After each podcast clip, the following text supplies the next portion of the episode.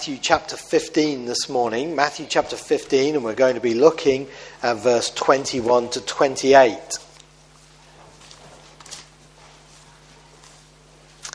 Matthew chapter 15, verse 21 to 28.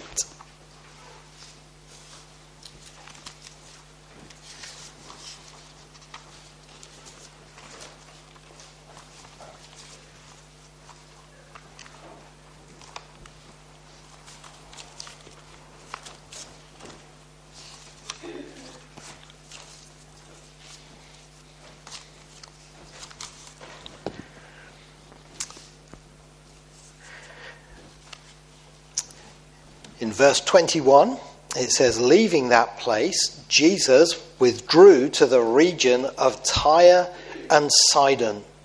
A Canaanite woman from that vicinity came to him, crying out, Lord, son of David, have mercy on me. My daughter is suffering terribly from demon possession. Jesus did not answer a word. So his disciples came to him and urged him, Send her away, for she keeps crying out after us. He answered, I was sent only to the lost sheep of Israel. The woman came and knelt before him. Lord, help me, she said.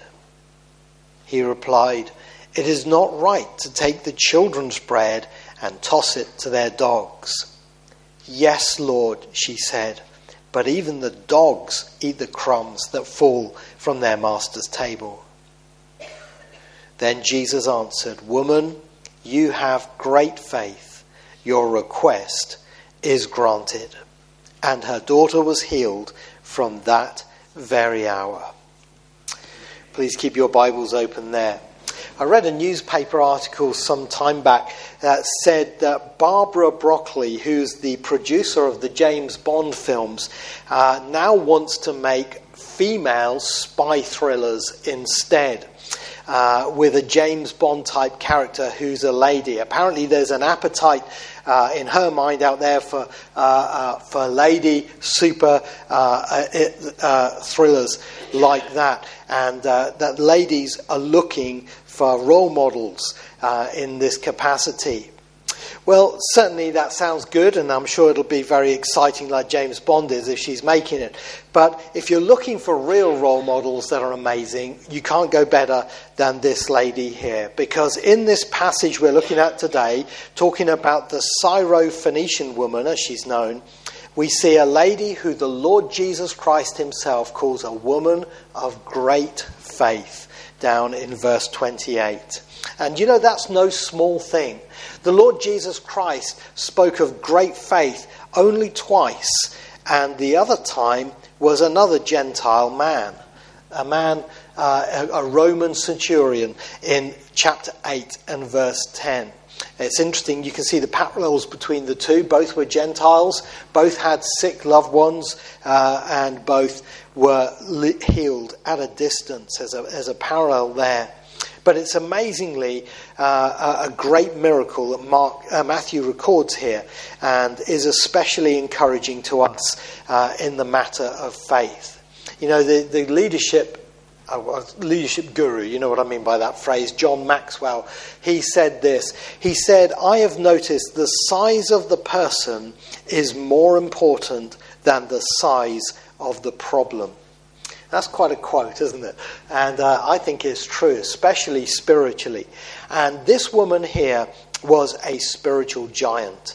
Uh, she was a woman of great faith. And it's all the more amazing when we consider the fact that she wasn't Jewish, she was a Gentile. Because by this time, the Lord Jesus has gone to the furthest part north that he's ever gone, to the region of Tyre and Sidon, as we read in verse 22. Now, I haven't got any maps on the, on the board for you today, I'm afraid. Uh, but if you were to look in the map in the back of your Bible, you'd see Tyre and Sidon is far up north, up what we call Lebanon today.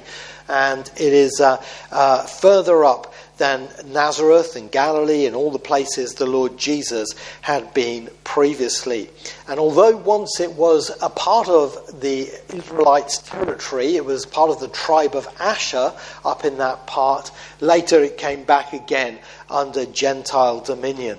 And it's the only time that we know of where the Lord Jesus left the recognized borders of Israel at that time to go outside. And maybe it was a little hint the Lord Jesus was giving to his disciples that you're going to go outside the borders too. And Peter, you're going to have to get used to this idea of going to the Gentiles. Uh, I'm going to be sending you on missions like this too. And the Lord Jesus went all the way up north, I believe, to meet this woman and deal with her situation. And it's even more amazing when we, we realize that he was not only out of the normal territory in, in, her place, but the fact that he went to a woman who was a Canaanite, as we read in verse 22. Now, who were the Canaanites? The Canaanites were the original dwellers in the land of, uh, of Israel, uh, and when it was called Canaan, before the children of Israel conquered the land in the days of Joshua. And they were uh, the ancient enemies of the children of Israel. Uh, she was a Syro-Phoenician because she was Syro, which means that she was under the area that had been conquered by the, uh, the Syrian Greek leaders like Antiochus Epiphanes, and that's why in some places she's also called a Greek. And she was a Phoenician because she was from Tyre and Sidon, but her heritage was Canaanite, went all the way back. And this is amazing that the Lord Jesus should care for a lady like this. At least to Matthew's readers, first time round, this would have been a stunning fact that he went to a Canaanite woman. Of course, he actually had Simon the Canaanite in his uh, dis- disciples, his apostolic band, uh, and he was showing that he was reaching out to Jew and Gentile alike. But I want us to have a look and see this morning about this woman's great faith because I think she is a great example to us. Uh, even though she had all these things seemingly against her, she was a great example to us of true faith in the Lord Jesus Christ. And uh, it, it makes no difference that she was a woman or a Gentile. You know, I, I saw this uh, article about the Ghanaian footballer uh, who's called Jeffrey Sarpong. He's one of the international footballers, and he's a born again Christian. And he became a Christian through his mother and his sister. He says that I started to follow Jesus through my mother. She and my sister are both Christians. And that reminded me a little bit of Timothy in the Bible, who was led to faith by his mother Eunice and uh, and his grandmother Lois. And you know that is a was a, an example of their faith being a, an example to him. Well, this man's faith came uh, through hearing and seeing the testimony of his mother and sister. And here I hope and pray this woman's testimony and faith will be an example and an encouragement to us as well.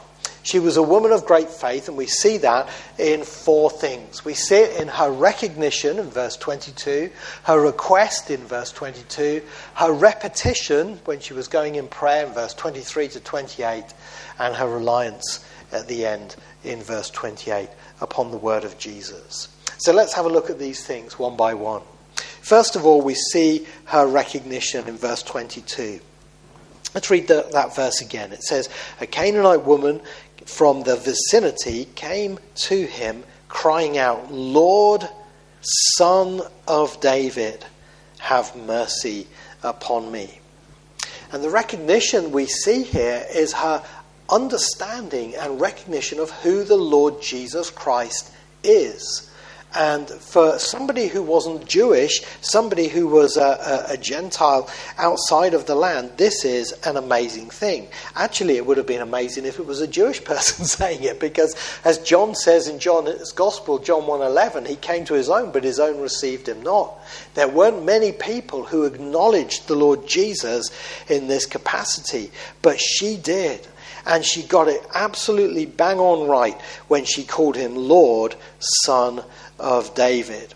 Let's think about those titles for a moment. Lord, that's a statement of divinity. Kurios in Greek is the word that is used for God. She recognized him as Lord, divine, the divine Son of God. That's an amazing thing. And she also recognized him to be the Messiah of the Jews, which is what the phrase the Son of David means. God gave David in the Old Testament a promise that his son, God's son, would sit on his throne and he would come from David's bloodline. And uh, the family tree of Jesus in Matthew chapter 1 is the family tree of Abraham to David and then David through to the Lord Jesus Christ, showing us that Jesus is the son of David. Now, they hadn't printed that and passed that round, all these people. She had seen and heard, and she had grasped who he was. And so she called out to him these amazing titles Lord, Son of David, have mercy on me. She saw his divinity, she saw him as Messiah. And of course, the Messiah, being a human, is his humanity. What a theology she had just in those titles. It's the very name, Lord Jesus Christ, uh, if you want to put it another way. Lord, again, God. Jesus uh, means Savior, that's his name. And Christ means the Messiah, the Son of David. And she called him that and recognized that. And you know, that's a wonderful example to us uh, of, uh, of faith in who Jesus is. Because we live in a world today that doesn't have faith in who the Lord Jesus Christ is. The people of the world today think Jesus was just a, a clever teacher or a, a, a, religious leader or something uh, of that nature. They don't see him as God and man. The devil has uh, done identity theft, if you like, on the Lord Jesus Christ. And he even tried it on the Lord Jesus Christ. If you remember the temptations in the wilderness, he said to him, If you are the Son of God, do this and do that. What audacity to say to Jesus, if you are.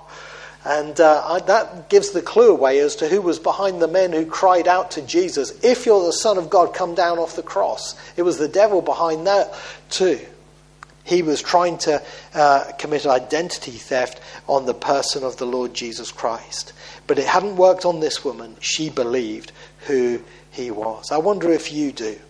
I wonder if you do. The Lord Jesus said to his disciples, Who do men say that I am? And then he said, Who do you say I am? You know, when we were away on holiday, uh, we one of the films we watched was the uh, the great Superman film called Man of Steel. If you've never seen it, that's my favourite Superman film. It's a, a really good one, and uh, a lot of people don't know this, but Superman is based loosely on Jesus Christ. He was 33 years old. He came down from heaven, as it were, came from Krypton, uh, because he was sent by his father to rescue the people on earth. And uh, in the film, there's, a, a, there's a, a, scene where Superman is sat in a church, and you have a stained glass window of Jesus behind him, and it freezes on that for a while to let you think you know, there's a connection here. It's, you know, I, I wouldn't push it, and uh, uh, I wouldn't say it's it, it's the best example of, of, a parallel with the Lord Jesus Christ. I think Aslan in Narnia does a lot better in many respects. But one bit I loved in the film was this: when Superman and Lois Lane are in the middle of the of all the battles, Superman turns to Lois Lane, the reporter from the uh, the, the the Globe newspaper and he says to her, Thank you for believing in me. And she turns round and says to him, Well, it didn't do much good, I'm afraid. And his reply went straight to my heart. He said, No, but it meant something to me. And you know what? I thought, you know, that's like us today in this world, isn't it? You know, we may think we're, we're, we're testifying, we believe who the Lord Jesus Christ is, uh, uh, and, and the world doesn't seem to want to know. And you may think, well, what's the point? It means something to him. Do you believe who he is? It means something to him. And this lady calling him Lord, Son of David, it went through to his heart. And uh, it was evidence of her faith. Let's make sure we have faith that recognizes the Lord Jesus like that. Second thing I want you to see is the faith of this lady is seen in her request. Because in verse 22 again, she goes on and she says, Lord, son of David, have mercy on me. My daughter is suffering terribly from demon possession. Now, this lady had a terrible, terrible problem that I hope never comes to you or me in our families like it did to her. Her daughter was demon possessed. Now, how this came about, we don't know. Whether or not she had dabbled in the occult, whether or not she had uh, uh, uh, opened herself up in some way to the devil through uh, the ancient pagan religions that were operating in that way, we don't know. This is how it can happen. There's nearly always an opening when the devil comes in. By the way, that's why you should never do a Ouija board. Uh, tell the children this uh, you should it. You know the word Ouija is made up of two words: "we," which is French for yes, and "ja," which is German for yes. And you're saying yes, yes to the devil when you play it. It's an open door. That's why never mess around with that or horoscopes or anything else like it. You're inviting trouble in. Well, somehow the devil had got into this life and she had demon possession. And we know from other accounts in the New Testament what demon possession looked like. Read Mark chapter 9 about the, uh, the boy who was uh, brought to Jesus when he came down the Mount of Transfiguration. And the father said, You know, he throws himself in the fire and he throws himself in the water, trying to burn him or kill him and drown him. Demons are merciless. And this poor lady, she must have been distraught at the terrible situation with her daughter. And there's no medicine that can cure demon possession. There's no medicine. They used to try chaining up the legion, the man called Legion, but he kept breaking the chains. And uh, there's no cure that man can give for this. But she believed in the Lord Jesus Christ, and she believed in his superior power to come and deliver her daughter. So when she heard he had come into this region, she approached him with this huge, sizable miracle that she was asking for. I wonder whether or not she was inspired by the story of Elijah. Do you remember Elijah when he went to Sidon? The same place, and he stayed with the lady of the widow of Zarephath at Sidon, and he healed, raised her son back to life. She might have remembered that story and thought of the power of God. Well, here's the Lord Himself. He has the power and He's come to my region. Maybe He'll heal my daughter just like Elijah did back then. I don't know.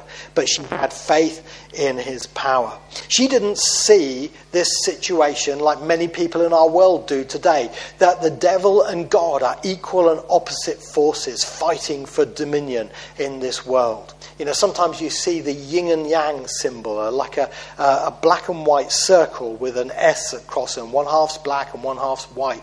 And that's an ancient, uh, it's an Eastern symbol meaning yin and yang, and it's the forces of darkness and the forces of good, and they're equally matched, balancing each other out uh, in the universe. She didn't see it like that. She saw the Lord Jesus Christ as being infinitely more powerful than the devil and she had great faith in his power to heal her daughter. And I want to say, dear friends, this is great faith and the type of faith that pleases the Lord Jesus Christ. When we come to him with our great prayer requests. There's a story that's told about Alexander the Great that on one occasion uh, a man came to see him. And you know, kings and rulers often have people coming and making requests. Can you sort this out? Can you help me with this? Please, can you show mercy here? And this man came to Alexander the Great and he knelt before him and he, he asked Alexander the Great for some huge, massive gift.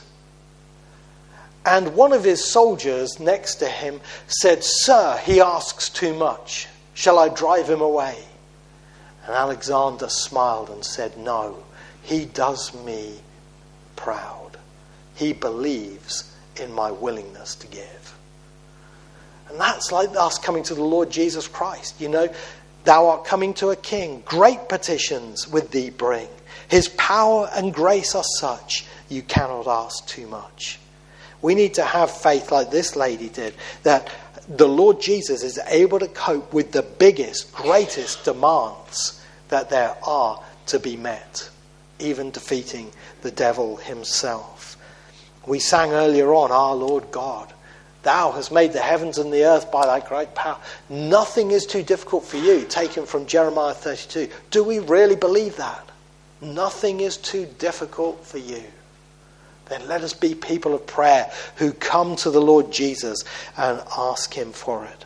And if we've never come to the Lord for salvation, then let us come in faith, believing He can save.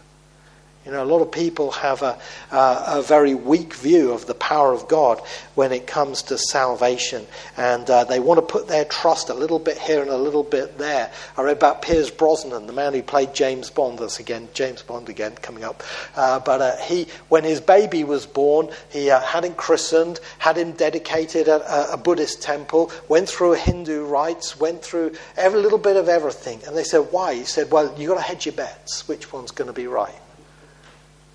Listen, you don't have to do that with the Lord Jesus Christ. He has the power. Come to Him alone. Throw yourself on Him for mercy. He can save and save to the uttermost. Put your trust in Him. The third thing we see is her faith in her repetition. And this is the driving force of this story in verses 20 through to, uh, through to 28. Because here we see her perseverance in prayer when all seemed to be against her. Let's go through these verses. In verse 23, Jesus did not answer a word. So his disciples came to him and urged him, Send her away, for she keeps crying out after us. Now, when the lady came and asked, Jesus didn't make any response, it was silence. I wonder if you've ever had that experience in prayer. You've prayed and you've prayed for something, and it seems like the heavens are silent. If you're a real Christian, you will have done, because this is what often happens when it comes to prayer. And sometimes you even face the difficulty of the Lord's own people. And they don't say words of encouragement, sometimes they say things that are discouraging. And the disciples' answer to many of the problems, like it was with the feeding of the 5,000 Lord, send them away. We haven't got enough food. He said, No, you feed them. and uh, here they say the same thing Lord, send her away. She's causing problems, shouting out, calling out after us uh, all this time. And Jesus then answers, He answered, I was sent only to the lost sheep of Israel. So, first of all, he's silent, then he gives a theological reason why it can't be so, because he said, I've come for the Jewish people. And this was true. The order in the Bible is always Israel first, then the Gentiles. Paul said this in the book of Romans that the gospel is for the Jew first, then for the Gentile. That's why whenever the apostles went to different towns, they would preach in the synagogue first before going to the marketplace or anywhere else. And the Lord Jesus had told his disciples, Don't go to the Gentiles yet. I've come for the lost sheep of the house of Israel. And I, my mission, first of all, is for the Jewish people. But the woman wasn't put off by that. In verse 25, the woman came and knelt before him. She's really getting earnest in prayer. And that she said, Lord, help me. She said. She cried out three beautiful words Lord, help me. The same words Peter cried out when he was sinking in chapter 14, when he was sinking walking on the water, uh, after walking on the water, and he started to go under. And she cried out persistently. And the Lord replied again. He replied, It is not right to take the children's bread and toss it to their dogs. Now, this uh, is a, a little statement that needs a little bit of explaining. Who are the children? The children here are the children of Israel. And the dogs was a name for the Gentiles. That's how the Jewish people called the Gentiles. And he said, just like when you're at the family and you have a little pet dog uh, uh, in the room, you don't take the bread and the food that has been made for the children and give it to the pets. You give it to the children. It's food for the children. And by the way, just a side issue in that, Jesus is also teaching us by here that people matter more than animals. That's a lesson that needs to be said and underlined in this day and age. All right, it's not right to take the children's bread and toss it to their dogs. But she latches onto his words, and with persistent faith, she says in verse 27, Yes, Lord, she said, but even the dogs eat the crumbs that fall from their master's table. She said, You know what it's like? You give the bread to the children, but sometimes crumbs fall on the floor, and the dog comes, the pet dog comes and hoovers it up. She said, That's all I want. All I want is a crumb, you to drop a crumb from your table, and that'll be enough. And when the Lord Jesus heard her say that, it said in verse 28 Then he, Jesus answered, Woman, you have great faith. Your request is granted. You see, she persevered in prayer. Now, why was the Lord Jesus sending all the signals, no, no, no, all the way? Well, I want to be clear. He was not denying her request, he was developing her faith. He never at one time said no. He was quiet, then he gave a theological reason, then he uh, elaborated on it, and then she persevered through.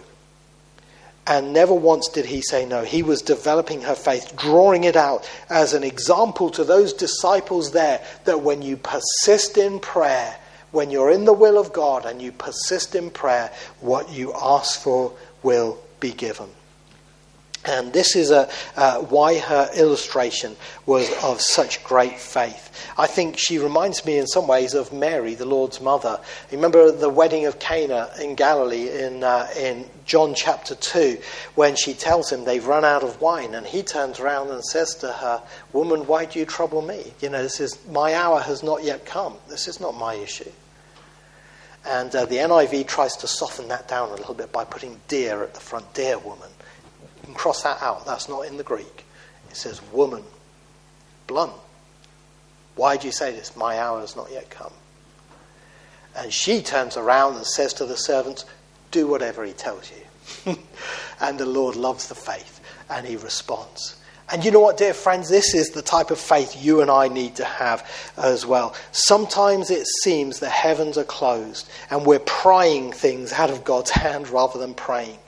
But it's not like that. The Lord is actually developing our faith and building perseverance and persistence as we keep on praying. And uh, this is one of the great lessons we need to learn if we're going to live the Christian life. It's not all name it and claim it, like you hear the false teachers say. It's not just a quick prayer and it's immediately done. Very often we have to labor in prayer and seek God for His answers. I came across a story in a book by Francis Dixon. Some of you may remember Francis Dixon, the great preacher down in, in uh, Bournemouth at Lansdowne. He wrote some wonderful books uh, back in, I think, must be in the 1950s and 60s. And in one book he wrote called Great and Mighty Things, he said this I once heard a preacher tell of his mother's prayer list. When she died, they discovered a sheet of paper in her Bible on, on which were written 40 names of members of the family and friends who were not Christians. At the bottom of the sheet, she had written, I am leaving this record in my Bible with these names so that after I have gone to heaven, my children will know that God hears and answers prayer. At the time of her death, her children went through that list and discovered that already 30 out of the 40 people mentioned had been converted. The preacher then told us that within the few years following his mother's death, most of the others had come to know the Lord as their Saviour. Thus, nearly 40 people had been brought to Christ through one woman's prayers. This had had a profound effect on the ministry of her preacher son, and he told us that he had been brought to realize afresh the power of prevailing prayer as he had seen it demonstrated in the life of his mother. I hope that encourages you, as it does me, as we see this lady's repetition. She didn't give up, she persevered. Let's keep praying for the things that matter most. And then finally, we see her faith here, her great faith in her reliance. Because at the end, we're told this uh, Jesus had said to her in verse 28 Woman, you have great faith, your request is granted. and her daughter was healed that very hour. Now, I find this absolutely an amazing end to the story, and most of us just read that, and, oh yeah, da da da da, and move on. But there's actually something phenomenal here. Notice, Jesus didn't even say, okay, I command now the demon to leave your daughter. He never did that. He just said, your request has been granted. He did it by thought. Even while he was talking with her, it's gone he just thought, that's how powerful the Lord Jesus is. You know, he doesn't need any of the other things that we tend to think he needed.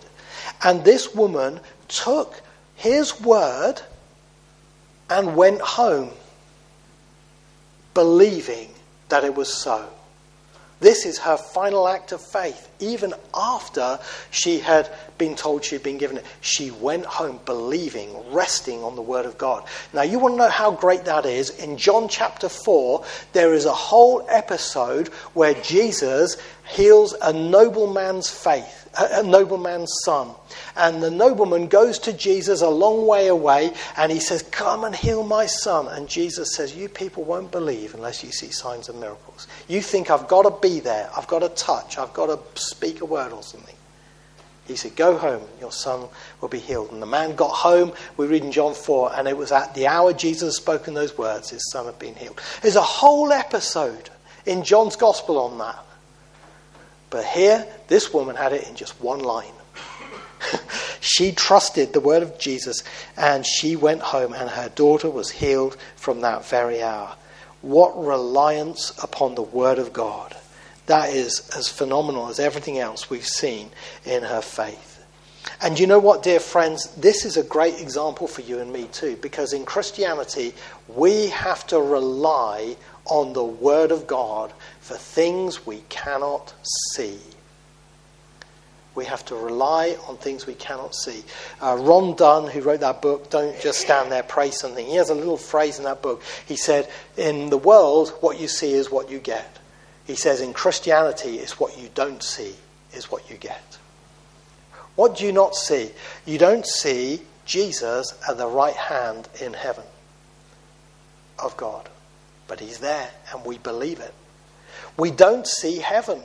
We haven't seen heaven but we believe it. I've never seen my sins washed away or my his righteousness put on my account, but I believe it.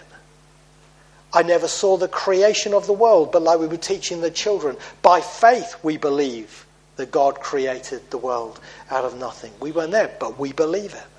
And in Christianity, we are called to believe on things. I have never seen the Holy Spirit, but I believe He comes into me when I put my trust in the Lord Jesus Christ. This is what we have in Christianity. It is an invisible faith, immortal, invisible, God only wise. This is what we've been singing. Another hymn puts it like this Tell me the old, old story of unseen things above. This is the Christian faith we follow. And we have to rely on the Word of God for it. And I want to tell you, one day we will get home like this woman got home and find it was so. Her daughter had been healed from that very hour. If we trust in the word of the Lord Jesus, one day we'll get home and we'll find it's so. So rely on the word of God. Paul said to the people in the ship in Acts 27, I believe it will be just as it was spoken to me. And that's how you and I must be too, that God will do these great things. So I hope this lady's great faith inspires you. What a, what a hero of, of, of belief she is. And may she inspire many men and women in this church to put their trust in him. And if you've never yet done so, to do so this morning. Let's sing.